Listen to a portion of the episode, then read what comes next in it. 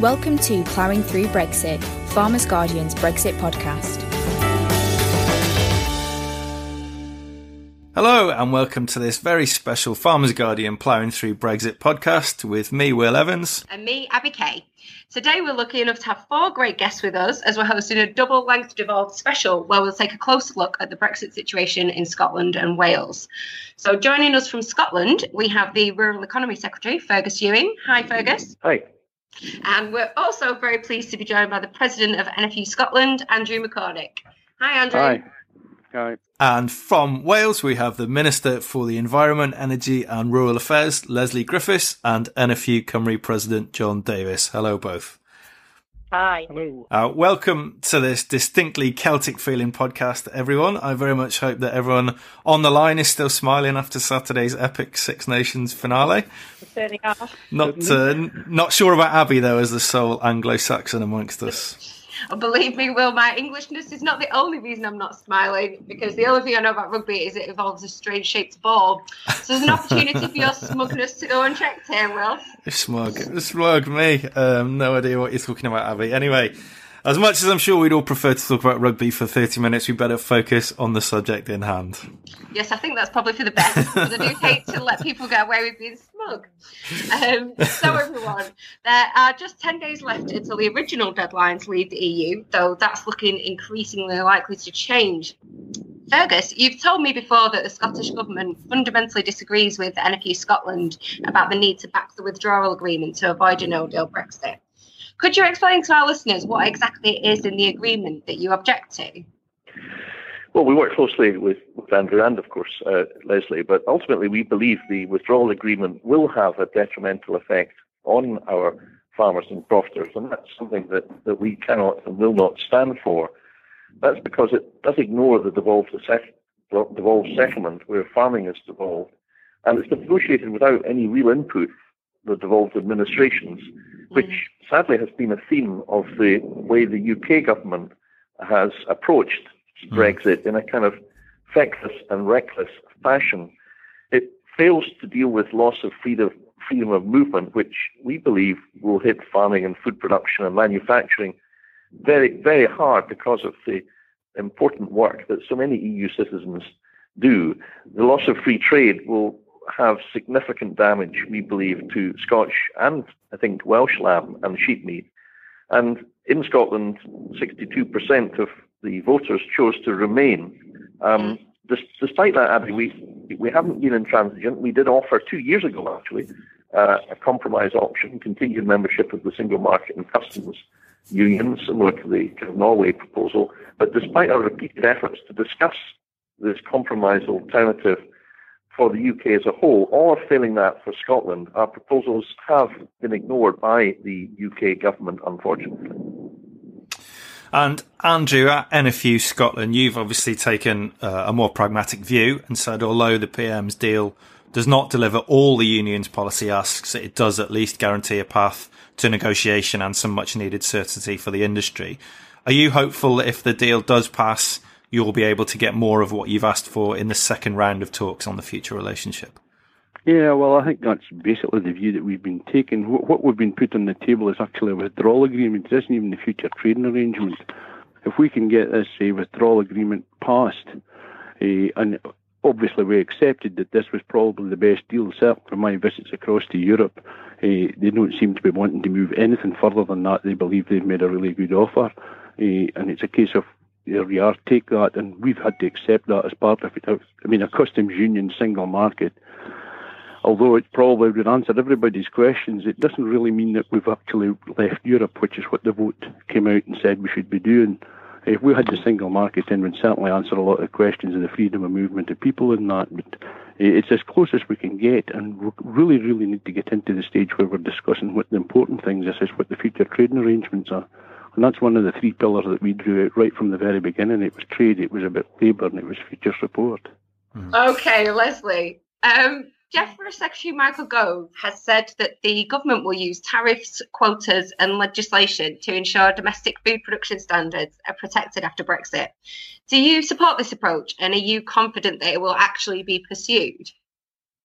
We're really committed as the government to maintaining our very high standards uh, not just around the environment and animal welfare, but also in food safety. Food and drink production in Wales is a very important uh, sector for us. I know the UK government previously indicated it was considering eliminating all tariffs on imports to the UK, but many of our industries would really have struggled to compete against imported food and drink produce, uh, which has been produced much more cheaply in the rest of the world to much lower labour, animal welfare, and environmental standards. So we are pleased the UK government's recognised the importance of the meat sector to Wales. I've raised this with UK ministers many times. We were particularly worried about this. And I'm really pleased to see our concerns have been acknowledged. However, you know, nobody wants to be in this position. I don't think there are any winners in a no deal Brexit. There are no good options for a no deal tariff policy, which would then obviously see tariffs applied to EU imports. So the ability to trade food really easily and efficiently is of paramount importance to safeguard the health of consumers. And I know food labelling legislation sets the standards required of food producers uh, to meet their obligation in providing information to the consumer. Again, changes to labelling are inherently tied up with Brexit, so I won't be looking at any labelling issues until we're uh, through Brexit. But it is really vital that food businesses take the necessary steps to prepare for day one of EU exit. And registration, labelling, export licensing, packaging rules are just a few examples of the many issues that are facing our businesses. And it's really important. And, and, as a government, we've been trying to get this message out continually. It's important that businesses prepare for all eventualities. And if they don't, there's a re, you know a real threat to their continued trading. And you might be aware that um, tomorrow we've got Taste Wales Blas Cymru. Uh, starting at the Celtic mm. Man again. This is the second one. We've got over 100 producers there, all showing our fantastic Welsh food and drink. And we've got mm-hmm. 200 buyers in, a third of whom are international. So it's a really crucial time for the industry, and I'm really pleased that we're having this event uh, tomorrow. Yeah. John, the NFU has called on the government to set up a trade and food commission to explore how our production standards can be protected after Brexit. Do you think there's an opportunity for the UK to do some groundbreaking work in this area, as it's it's not something which can currently be done very effectively under WTO rules? No, well, it's incredibly difficult to do that under WTO TO rules.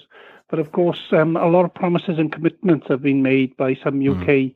uh, politicians around this. So I was really pleased to hear Leslie's commitment there to clear and concise labelling and the mm. standards going forward because it would be completely unfair if products were imported into this country and uh, were then sold which weren't produced in the same way to the same high standards that we observe here. So I was really pleased to hear that. And obviously, it's something that a commission could possibly work on, and uh, we could get those conditions written in black and white, really, because we have commitments. You know, uh, some Westminster politicians are making commitments, but um, they they may be gone in a very short time, and those commitments may go with them. So it's really, really important we get proper legislation on this.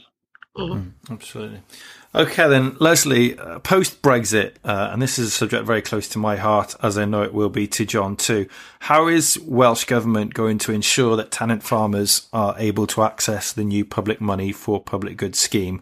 And will you be joining DEFRA in consulting on changes to agricultural tenancy legislation in 2019? So you'll be aware, Will, that in the consultation I launched last year, Brexit and Our Land, I asked for input on action mm-hmm. uh, which could be taken to ensure tenants can access new schemes. There's a specific question around tenant farmers, and the responses to that consultation are still under very close analysis. We will be consulting uh, concurrently with DEFRA on changes to agricultural tenancy legislation. My officials are working with DEFRA on the timing of the consultation, and a concurrent consultation would enable us to be very clear on which comments relate to Wales and which comments relate to, to England think it's really vital going forward. All farming sectors are able to access support schemes, and I do intend to continue to engage with the tenanted sector to ensure mm-hmm. they're not disadvantaged in any way. I think, in fact, I'm coming to see you on your farm again, Will. You are, um, yes, yes, very much looking forward to it. That one in there. we'll have a, a further chat about that then. But as a result, we've not ruled out any changes to tenancy legislation. You'll be aware the tenanted sector make up approximately 30% of farms in Wales, so mm-hmm. really important part of the agricultural sector. So we've got to make sure that any new schemes support them appropriately. Hmm, absolutely. John, is this a concern that you're hearing from a lot of NFU Cymru members? Because up to 75% of farmers in Wales are reliant on some form of tenanted land. I know that I'm certainly picking up a lot, lot of worry on this. Yes, really, really important that the support goes to the active farmer. And how we define that, of course, is the person that's taking the business risk. And at present, under the public goods scheme, as it was originally designed, there was a lot of concern amongst members. You know, we met with thousands and thousands of members throughout Wales, and this kept cropping up time and time again. So it's really, really important. The person that's sweating, the person that's putting the wellies on in the morning, doing the work is the person, and the family is the one that's getting the support. Mm. Um, do you have any proposals from NFU Cymru on the table for how this might be dealt with, or are you waiting to see what Welsh Government come back with?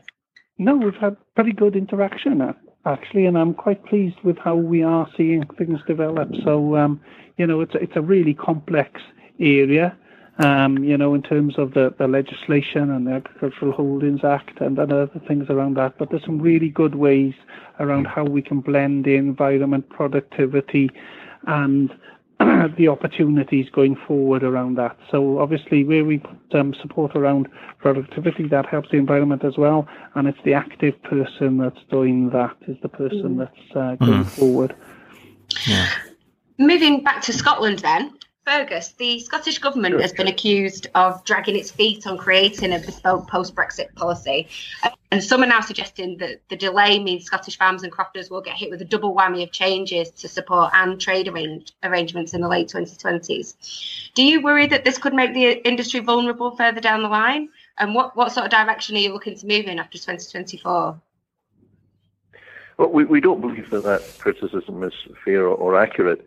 Um, we did bring forward last summer our proposals, which take us to 2024. That's that's five years. Um, mm. we, are facing a possibility of a no deal in just over one week, where we've got no clue what's going to happen on the 29th of March, even as we speak. So mm.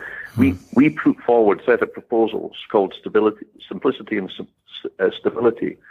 Which aim to provide a, a fair degree of certainty to farmers and crofters regarding future funding over that five-year period, we did have a debate, Abby, in the Scottish Parliament just uh, on the 10th of January, and the Parliament supports our planned approach, which includes setting up a group involving producer, consumer, and environmental interests to help us work out our long-term policy from 24. And you know, I think it's fair for me to point out that it was actually a, a representative from the NFU England, Terry Jones, who at the recent uh, uh, NFU Scotland AGM said that he would have personally been very pleased if DEFRA had proceeded more like the Scottish Government, had mm. stakeholders properly. So we're not smug about this, but we work very closely with farmers. I, I met with a leading farmer from Penrith yesterday, and he was warning of the sudden shock which might be caused to markets in the event of a no deal. And sudden shocks are things that, that we think should uh, be avoided and must be avoided. Uh, but you know the UK is pursuing this feckless and reckless approach, sadly. Hmm. Andrew, can I bring you in there? Your members must be concerned about the long term future of the sector at the moment. Yeah, it's it's, it's very difficult knowing. The, although cabinet secretaries explained that they're, they're, making guarantees through to 2024, mm. uh, a lot of the decisions we're making on at farm level are, are very very long term. We would like to just see a, a direction of travel. There's another group that's been set up that's going to help to determine that, but we need to be seeing things being experimented and tried out in this period, this next four or five years, to see what would fit for Scotland. We've certainly put out a document that our members are very, very supportive of called Change. And I think that's the kind of direction, but we want to get a lot more people buy in to understand what it is and to be able to deliver everything that we think we can, including environmental, including climate change, but equally at the base of all of this, we need to be producing food and we need to be maintaining the communities that is out there in the whole of Scotland. Uh, we can't just focus on specific parts of it. The whole of Scotland's important. The communities in the whole of Scotland's important. And to do hmm. that, we need to know what is it we're planning for. Because it takes us a long time from we've put the cows and calf or sheep and lamb to, to, to see where the market is. Okay, let's talk about how Scotland and Wales can have some kind of input into UK trade policy after Brexit, because this is a really big and important issue. Fergus and Leslie, we already have the Joint Ministerial Committee where I'm sure you do a grand job of trying to raise policy concerns, but I think you'd probably both agree it's got limitations and it's perhaps not the right mechanism for the devolved nations to contribute meaningfully to UK trade policy formulation. I can hear you laughing there, I, was thinking you can say that again, Abby. Limitations indeed. There's there's questions but no answers. mm. Yeah. Well, are you encouraged though by the um, I think there's a new ministerial forum that's being set up to ensure the devolved nations can have a say in trade policy development. Do you, are you encouraged by that, or is it is it too little, too late? Well, we did set out last August a, a radical overhaul of arrangements, and after seven months, some ministerial meetings have been suggested, and um, we, we, we seek to be constructive, and we will we, we certainly wish to take part in any new fora. Um, but it, we should have a guaranteed role in all the stages of formulation, negotiation, agreement, and implementation. That means being consulted, being involved as a partner, um, not being told about decisions afterwards. And, you know, unfortunately, the experience we've had in much of the Brexit, Brexit uh, process has been that we haven't been consulted. We've been told about things late afterwards. That's not the way to, to run any kind of, of partnership. Um, so uh, I think that it's absolutely crucial that the devolved administrations are more properly involved. We, we have respected Abby competencies, the, the processes of government, perhaps more than some of the UK cabinet members have, quite frankly. So I think we've we've earned our spurs, we've shown our worth, and, and I certainly hope that Scotland and Wales and Northern Ireland can play a full part in these matters. And any deal with Northern Ireland, incidentally, offering uh, concessions and arrangements with them, must of course be replicated for the other devolved administrations. Leslie, are you encouraged or is it too little too late? So, obviously, we do have a view and we want to work very constructively with the UK government on future trade policy. Obviously, trade policy is reserved, but that doesn't mean we don't have a view and we want to have an input. We don't just want to be a consultee. So, I've made that point very clear to uh, UK government ministers at every opportunity. It's really important we're involved early in the process so we can effectively share information and influence outcomes. Outside of the EU, we will have a much more direct interest in trade negotiations. So, particularly those that have you know, will have important interdependencies with key aspects of policy and regulatory context for devolved areas such as agriculture and fisheries. So, at the moment, we have the opportunity to work with the UK government to influence EU negotiating mandates on new free trade agreements. That's to ensure that Welsh interests are protected I think it would be really perverse if post Brexit we had less opportunity to mm. ensure trade policy doesn't adversely impact on those devolved policy areas. So you will have heard me say many times over the last uh, nearly well, nearly three years now, it's really vital that devolution is respected and that UK trade policy doesn't impact negatively on our key sectors. There are very, very clear risks to Wales if the UK government's future trade policy doesn't represent the needs of our uh, industries. So I am pleased they've announced a new joint ministerial forum on international trade. We've been calling for this for a long time. Not formally met yet, so obviously it's very early hmm. days, but we do want to see open and honest dialogue between us and the UK government on trade matters. And I know some of my colleagues around the cabinet table are very interested in this also. Hmm. So we'll be making a very strong case for Welsh farmers and other key Welsh industries in any future trade uh, talks. And within my portfolio, as you're aware, we've got a really well established interministerial group where we have representation from all four UK administrations. And that um, I would anticipate trade to be one of the many cross cutting areas directly affecting the portfolio, which we would discuss there and provide input to any wider discussions at an intergovernmental level.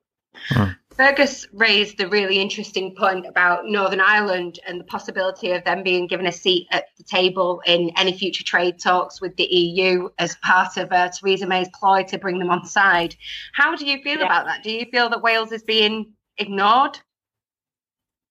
Well, you know, obviously the discussion, it seems to me that the Prime Minister kind of looks to the DUP and the ERG um, mm. You know, I, I did the Welsh Government lobby briefing this morning, and I was saying, you know, there is a deal there if she would just look up and start to have some talks with other parties.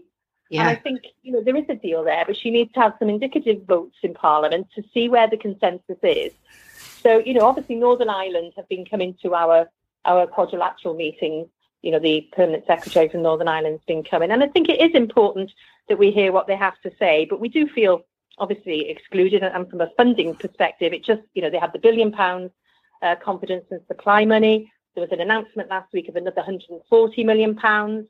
You know, where's this money coming from, and why mm. is the kind of normal rule book just being chucked out the window when it comes to these sorts of announcements? Mm. Mm, okay. All right. As a as a beef producer myself, I'm always very proud when I see the Welsh flag on produce in the shops and supermarkets, and I know uh, other Welsh farmers are too, and Scottish producers feel the same. Do you think there's a real opportunity for Welsh and Scottish farmers to set their produce apart with future trade deals? And is there some concern that if our produce is marketed under the Union flag instead, that the industry will suffer? Uh, John, perhaps you could answer this one first. I think there's probably an opportunity for a twin track approach here, which sees us gain access to some of these larger markets, whether it's um, Japan or China or other places like that. You know, well to um, get the actual access to start off with, but then once we're there, we can really get at work to um, you know market the best products that we uh, supply. And obviously, they're recognised as some of the best in the world. You know, obviously, we have one of the best rugby teams in the world, and we've seen the Red Dragon about in the last few days. And obviously, people are really happy and uh, and proud of that. And of course, we have some of the best best uh, Welsh beef and lamb and, and many other dairy products as well. So I think there's a real opportunity there, but we have to get into the marketplace to start off with. So we've got to work together and we've got to combine our resources and uh, open the doors, and then we're away. Is my uh, view on that. So, Will, you'll be very aware of my views on this. It's not just farmers that are, are very proud to see the Welsh flag. I am too, and yeah. we absolutely support Welsh producers in all their efforts to differentiate their high quality produce mm-hmm. and raise the, their profile around the world. I think we've already set our produce apart. We proudly display our brand Cymru, Wales, mm-hmm. at all industry and trade events as well as the sub brand that I mentioned. We've got um, Blas Cymru Taste Wales uh, uh, starting, well, this evening, tomorrow. We're also working to develop the sustainable brand values of Welsh food and drink production. So we've done some consumer research which has demonstrated Welsh and English consumers value Welshness as synonymous with quality. Our biggest food, our biggest market for food and drink is England and Wales, and we cannot see this compromised by cheap imports, for instance. I think there's also growing recognition of the dragon in overseas markets. And again, it's increasingly seen as synonymous with quality products. And I think that's been demonstrated through our rapidly growing family of protected food name products. I think in the nearly three years I've been in portfolio, that uh, doubled, that family of uh, PFNs have doubled. In a few new markets where the dragon is less well known, we have showcased under the Food is Great banner as a short term measure while we grow our identity and reputation. But I do think um, I've certainly seen that grow and grow. And wherever I go, I always talk about uh, the Welsh dragon. And again, at the briefing I did this morning, that question was raised, and I certainly want to continue to fly that Welsh flag. Hmm. And Andrew, is this something you're equally concerned about in Scotland, food being marketed under the Union Jack? I think John's actually hit the nail bang on the head there. We need to have a twin track approach. I was very fortunate. I was in Washington about two years ago, and I got to speak to some of the people that were involved with the TTIP negotiations. And their whole view was you need to come in with a bit of scale. You can't just walk into this market as a wee twenty provider. Mm. Come in with a bit of scale, be able to fill a lorry or a, a, a, a pallet uh, isn't enough. You've got to fill shiploads, lorry loads to get access to the market. But once you've got in, as John said, you try and add the value after that by pointing mm. out the differentiating between what's Scottish, what is Brit- British, what is uh, Welsh, what is Northern Irish. Try and get that added value once you've got into the market. But getting in is the key thing, and we need to be able to do that. Mm. Mm. I mean, I do feel as the lone Anglo-Saxon here, it's my duty to represent the English really quickly. um, I saw a St George's flag on a product for the first time ever a few weeks ago, why do you guys think it is that English farmers are more reluctant to brand their produce as English? Because it seems like producers here would rather make a virtue of their locality. So Cheshire cheese, for example. I'm just really curious about why that is. So would you, any of you, buy produce with St George's flag on it? I think the furthest. I think you created a silence here, Abby. I, I, genuinely, I, I, think a lot of the produce that's been marketed UK wise is probably behind the, the, the, red tractor label that's been taken. maybe some people mm-hmm. are thinking maybe the red tractor's not delivering what we expect it to deliver. I'm not sure. I'm just a, a speculation from my point of view. Yeah. Yeah, I, I think it might be an idea if uh, English producers were to, to use that, that label. It would be up to them, and and, and mm. why not? Um, we we do. We're very keen to see the, the PGIs um, continue. Scotch lamb, Scotch beef, um, and seven or eight others are very valuable commercially, Abby, to our producers here. And overall, on the pan UK, I think John mentioned earlier this, this issue. We're, we're, very keen to make sure that the high standards of welfare and regulation and uh, production mm. hygiene in the UK very rigorously applied. Um, systems which are not evident in other parts of the world. We're very keen to see that if Brexit happens, we're not flooded with cheap imports with beef and, and lamb and other meat produce and other agricultural produce which doesn't meet the same high standards that prevail here. I think that's an issue that I believe there's common ground, and it must be with, I think, in a way that satisfies farmers that will be sufficient mm. and they will be enforced. Yeah, I think mm, I'd really absolutely. agree with that because you know if we think about provenance and traceability and all those, these, that's the thing mm. the modern consumer wants. They want to know yeah. all of these things, and you know, in all fairness, there are some fantastic English products out there as well. So you know, it's about mm. telling that story and getting the message across effectively, isn't it? Hmm. I think if you, if you really want to look at the broad picture here, I would say if the production methods being used to provide that food that's being brought in would not be legal within this country to produce it under those standards, it shouldn't mm. be allowed in. It's as simple mm. as that to my mind. Yeah. It's it's funny, isn't it? Um, you know, and, and, we're going back to rugby again now, Abby, which you, you've Everything goes back to rugby at the moment. I know. When Wales, when Wales England three weeks ago, I'll just repeat that. When Wales beat England two weeks ago, um, it, it, it's interesting because um, I was with some English people who absolutely view the the George Cross as their flag and not the Union Jack. But I think there's a kind of reluctance with people to to express that view, English mm. people to express that view. And you know, I represent a border constituency, so I quite often see, you know, if I just go over the border in, into Cheshire, I, I quite often see the St George flag, but I don't think you see it, um, it as much. And, and, you know, you mentioned Cheshire, Cheshire cheese as an example, and and I don't get why that is the case mm. because certainly the Union Jack it, it seems to be the the default flag, if you like, for English food, and I don't really get that. Yeah, mm. no, I, I, I think it's strange as well. Mm. What about you, Will? Do you think English berries would sell as well in Wales as Welsh lamb sells in England? I think I, I, think I think the other guys have, have, covered it really. I mean, I think there's some wonderful. Look at me sitting on the fence like a politician. yeah, no, I, I, think there's some wonderful producers across the British Isles, and obviously we have uh, some of the highest welfare standards in the world in this country, and I think we should all be very proud of that. So, um, yes, I think I'll leave it there. Yeah, well, on, on that diplomatic note, gentlemen, I think sadly we'll have to leave it there, though we could definitely chat about this for hours and hours. So, thank you to all our guests for taking the time out of their busy schedules to talk to us today. Thank and you. to everyone right. listening, thank you, and keep your eyes peeled for the next Farmers Guardian Ploughing Through Brexit podcast, which will be out next month. And in the meantime, you can keep up with all the daily political goings on and how they're affecting agriculture on Farmers Guardian's Brexit hub at fginsight.com forward slash Brexit.